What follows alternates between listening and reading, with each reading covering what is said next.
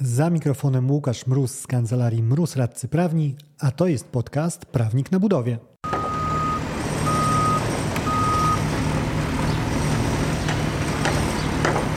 Pojawiają się pierwsze informacje o konkretach specustawy waloryzacyjnej, nad którą pracuje Ministerstwo Rozwoju i Technologii. Jakie to? Porozmawiajmy. Za mikrofonem Łukasz Mróz, a to jest podcast Prawnik na budowie.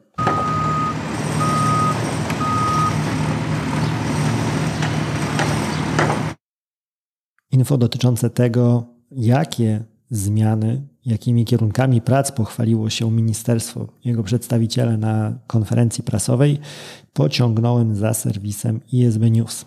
I cóż tam się w kuluarach za kotarą ministerialną dzieje? No cóż, na początek być może to. W umowach pod banderą starego PZP wykonawca, wykazując zamawiającemu realny wpływ zmiany kosztów na realizację zamówienia, będzie mógł liczyć na aneks. No i kilka elementów, przez które widzę to w czarnych barwach, wykazując realny wpływ, będzie mógł liczyć. No bo cóż, jeżeli chodzi o wykazywanie realnego wpływu, to jak pokazała specustawa covidowa, zamawiający regularnie czuje się nieprzekonany. No, chociaż w przypadku waloryzacji sytuacja wykonawców e, wydaje mi się lepsza, no bo ten wzrost kosztów jest jednak łatwiej uchwytny niż ten taki efemeryczny wpływ pandemii na konkretne rzeczy. Tutaj mamy jednak liczby, mamy ceny i tak dalej. Może to być łatwiejsze do ugryzienia z perspektywy wykonawcy. Mówię może, ponieważ no, bazując na naszych doświadczeniach, szczególnie jeżeli zejdziemy na poziom takiego budowlanego MŚP, czy może firm jako takich, no to daleki byłbym od twierdzenia, że wszyscy wykonawcy, czy nawet bardzo szerokie ich grono, rzetelnie poradzi sobie z kalkulacjami. Przerabiamy w praktyce, no tej pracy e, trochę jest. Czemu się dziwić nie sposób? No bo nie jest to zadanie łatwe i know-how do tego też nie jest jakby szczególnie rozpowszechnione. Wykonawcy wyjątkowo często nie podejmowali się takich szarż waloryzacyjnych, a teraz no, rzeczywistość zmusza ich do innych działań. Ale mniejsza nawet o to, bo ważniejszy jest ten element nieobligatoryjności. To, co zostało podkreślone, że jeżeli chodzi o zmiany waloryzacyjne, to ani muszę, ani z automatu tego nie zrobię. A szkoda. Jeżeli chodzi o to, że z automatu tego nie zrobią, e, no to warto tu podkreślić, że UZP chociażby w swoim komentarzu bodajże do ustawy Prawo zamówień publicznych podkreślił, że w jego ocenie, z którą oceną się zgadzam, można jak najbardziej tworzyć takie automaty waloryzacyjne, które w przypadku, jeżeli łapiemy się na warunki waloryzacji, to tak algorytm sobie umowny działa i po prostu wynagrodzenie się podnosi. Wbrew pozorom jest to w mojej ocenie korzystne dla zamawiających, bo zdejmuje ich z ich barków to, czego nie lubią najbardziej, czyli podjęcie jakiejkolwiek decyzji. Tutaj tak naprawdę się dzieje, więc jeżeli się zadziało, to już nie zastanawiamy się, czy trzeba podjąć jakiś krok, tylko po prostu nastąpiło to siłą rzeczy, a nam zostaje tylko realizacja e, wypłaty wynagrodzenia. A jeżeli chodzi o obligatoryjność, bo to ona jest głównym problemem, e, przez który szczerze mówiąc, jeżeli utrzyma się to rozwiązanie w takim kształcie, no to nie jestem przekonany, czy specjalnie dużo czasu będę poświęcał na zapoznanie się z nim gdyż jeżeli strony mogą zawrzeć porozumienie waloryzacyjne, to sobie mogą. W moim odczuciu, bazując na naszych doświadczeniach, w głównej mierze na takich mniejszych, średnich inwestycjach z udziałem zamawiających, czy to samorządowych, czy mniejszych rządowych, nie tych jakichś topowych graczy, to na chwilę obecną brakuje najczęściej pieniędzy, a rzadziej woli. Te dwa elementy decydują o tym, że nie udaje się dograć jakoś tego tematu waloryzacyjnego I takie ustawowe pisanie, że możecie zmieniać umowy, nie rozwiązuje żadnego z tych problemów. Chociażby jeżeli mówimy o zmianach w regulacjach, w zasadach waloryzacyjnych, waloryzacyjnych przewidzianych w przypadku kontraktów GDDKiA i PKP PLK, czyli te podwyższenie limitu waloryzacyjnego na 10%, jeżeli mnie pamięć nie myli, było realne, ponieważ to pieniądze, które rzeczywiście są wypłacane, a nie uzależnione od arbitralnej decyzji zamawiającego. Czyli tutaj e, w momencie, kiedy wejdziemy w możecie waloryzować, no to szczerze mówiąc, wracamy do dobrze wszystkim e, znanej przygody z artykułem 15R ustawy covidowej i możliwościami zmian umowy, które ona przewidywała. Ja będę, pozostanę sceptyczny, dopóki rzeczywistość nie wyprowadzi mnie z błędu. Idąc dalej, opcje modyfikacji kontraktu. Pierwsza opcja, czyli pieniężna, zmiany wynagrodzenia. Ale co istotne, z rozkładem ryzyka 50-50. No i tutaj wchodzi taka etyka rozkładu ryzyka, rymując.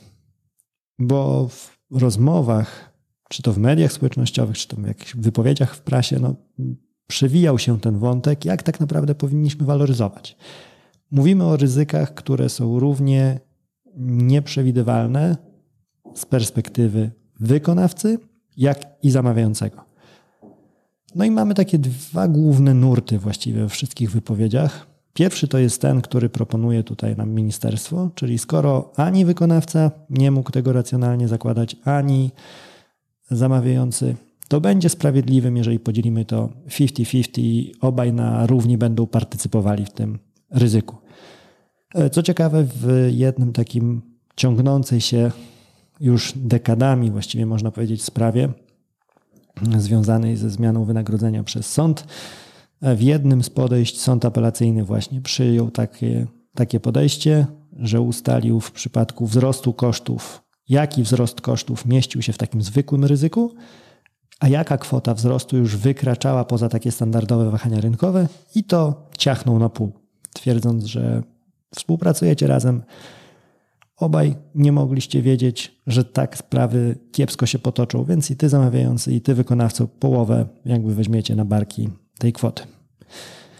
No i druga strona tego dyskursu to jest wskazywanie, e, że cóż, ja jestem tylko wykonawcą, ja jestem tylko realizatorem, który tu przyszedł zrobić swoje Mówimy o, jeżeli chodzi o roboty dodatkowe, o jakieś tam inwestycje, obiekcie, który robię na Twoją rzecz zamawiając, to Ty będziesz z niego przez lata korzystał, to, to jest tak naprawdę sfera Twoich interesów, więc to powinno być po Twojej stronie.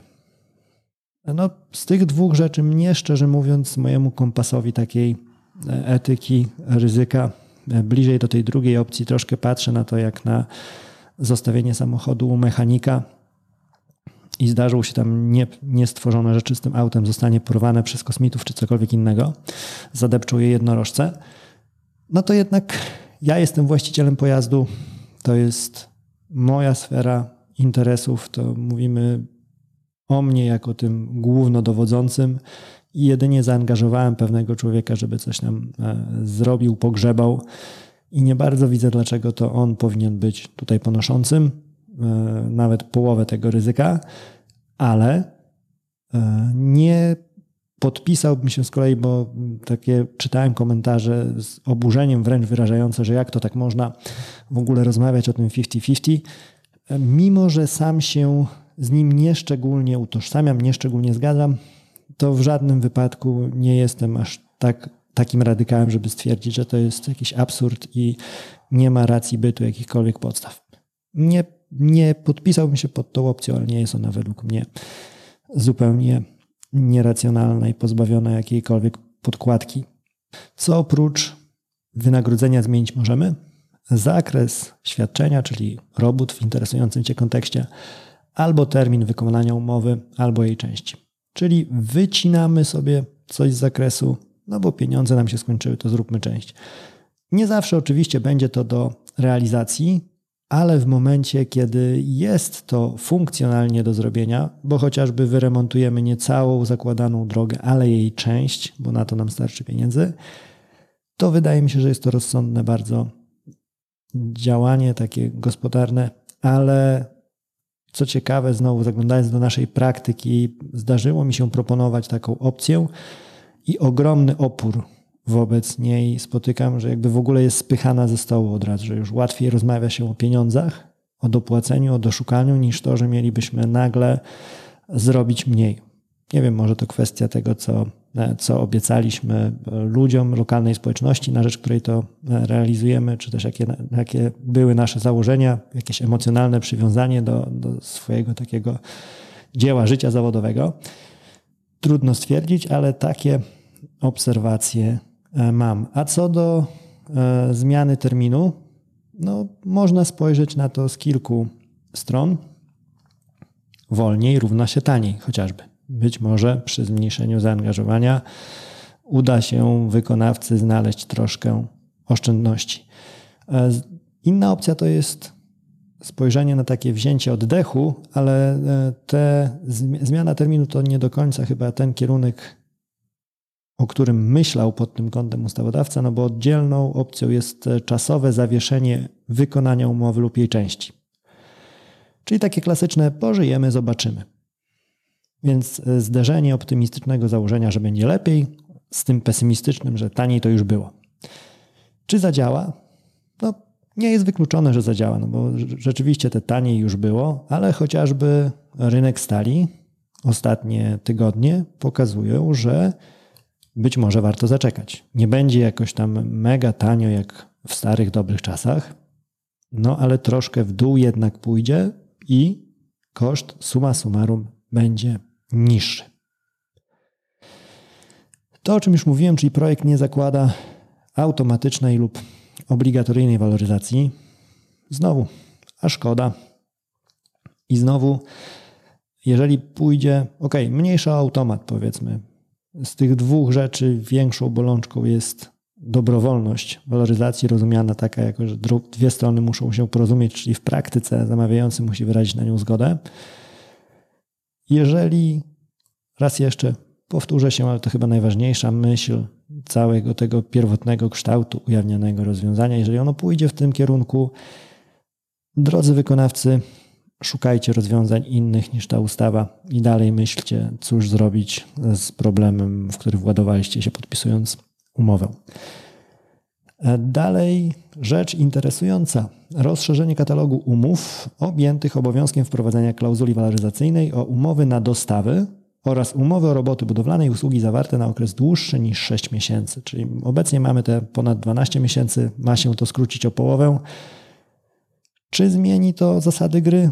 Dostawcy mogą się ucieszyć, no bo przecież nie mieli waloryzacji, a nagle teraz ma być. Ale jak podpytają kolegów od robót budowlanych i koleżanki, to mogą usłyszeć, że no słuchaj, to w przepisie tam na papierze jest, ale w praktyce to przyjęło się bardzo średnio. No ta praktyka nadal się kształtuje stosowania tego przepisu 439, jeżeli nie, my, nie mylę jednostki redakcyjnej z PZP.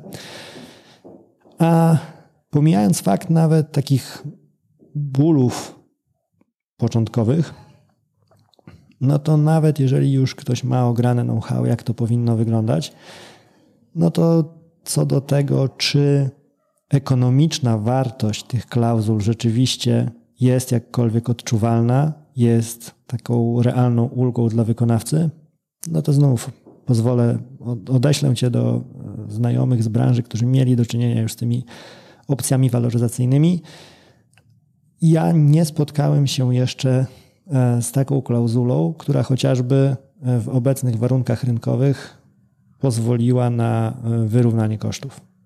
Ogólna tendencja jest taka, że no cóż, PZP wymaga, więc coś tam wpiszemy, ale żeby tam nagle pojawiały się wysokie progi dopuszczalne tej waloryzacji, czy jakiś niski próg wejścia, to raczej nie tędy droga. Bardziej spodziewaj się tego, że próg wejścia będzie wykręcony na tyle, że w praktyce Często mimo dużych skoków nawet się na niego nie załapiesz, a jeżeli już będziesz miał szczęście, żeby się załapać, to okaże się, że maksymalna pula waloryzacji przewidziana nijak się ma do wzrostu kosztów, który jest do poniesienia. Czy te e, problemy zmienią się jakoś, jeżeli będziemy mieli również ten sam obowiązek klauzul waloryzacyjnych w krótszych kontraktach? No to powiedzmy troszkę pytanie jak o to, czy jeżeli skok do basenu bez wody o niebieskim dnie skończył się dla mnie źle, to czy skok do basenu o czerwonym dnie też skończy się źle? I ostatnia rzecz, która zwróciła moją uwagę, możliwość podwyższenia wynagrodzenia ponad stawkę waloryzacyjną z kontraktu.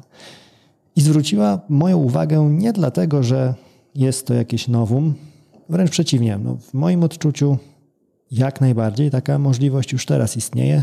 Tu z kolei chyba to już było w takiej sławetnej opinii Urzędu Zamówień Publicznych na temat możliwości waloryzacji, e, że taka opcja jak najbardziej istnieje. Zgadzam się z tym.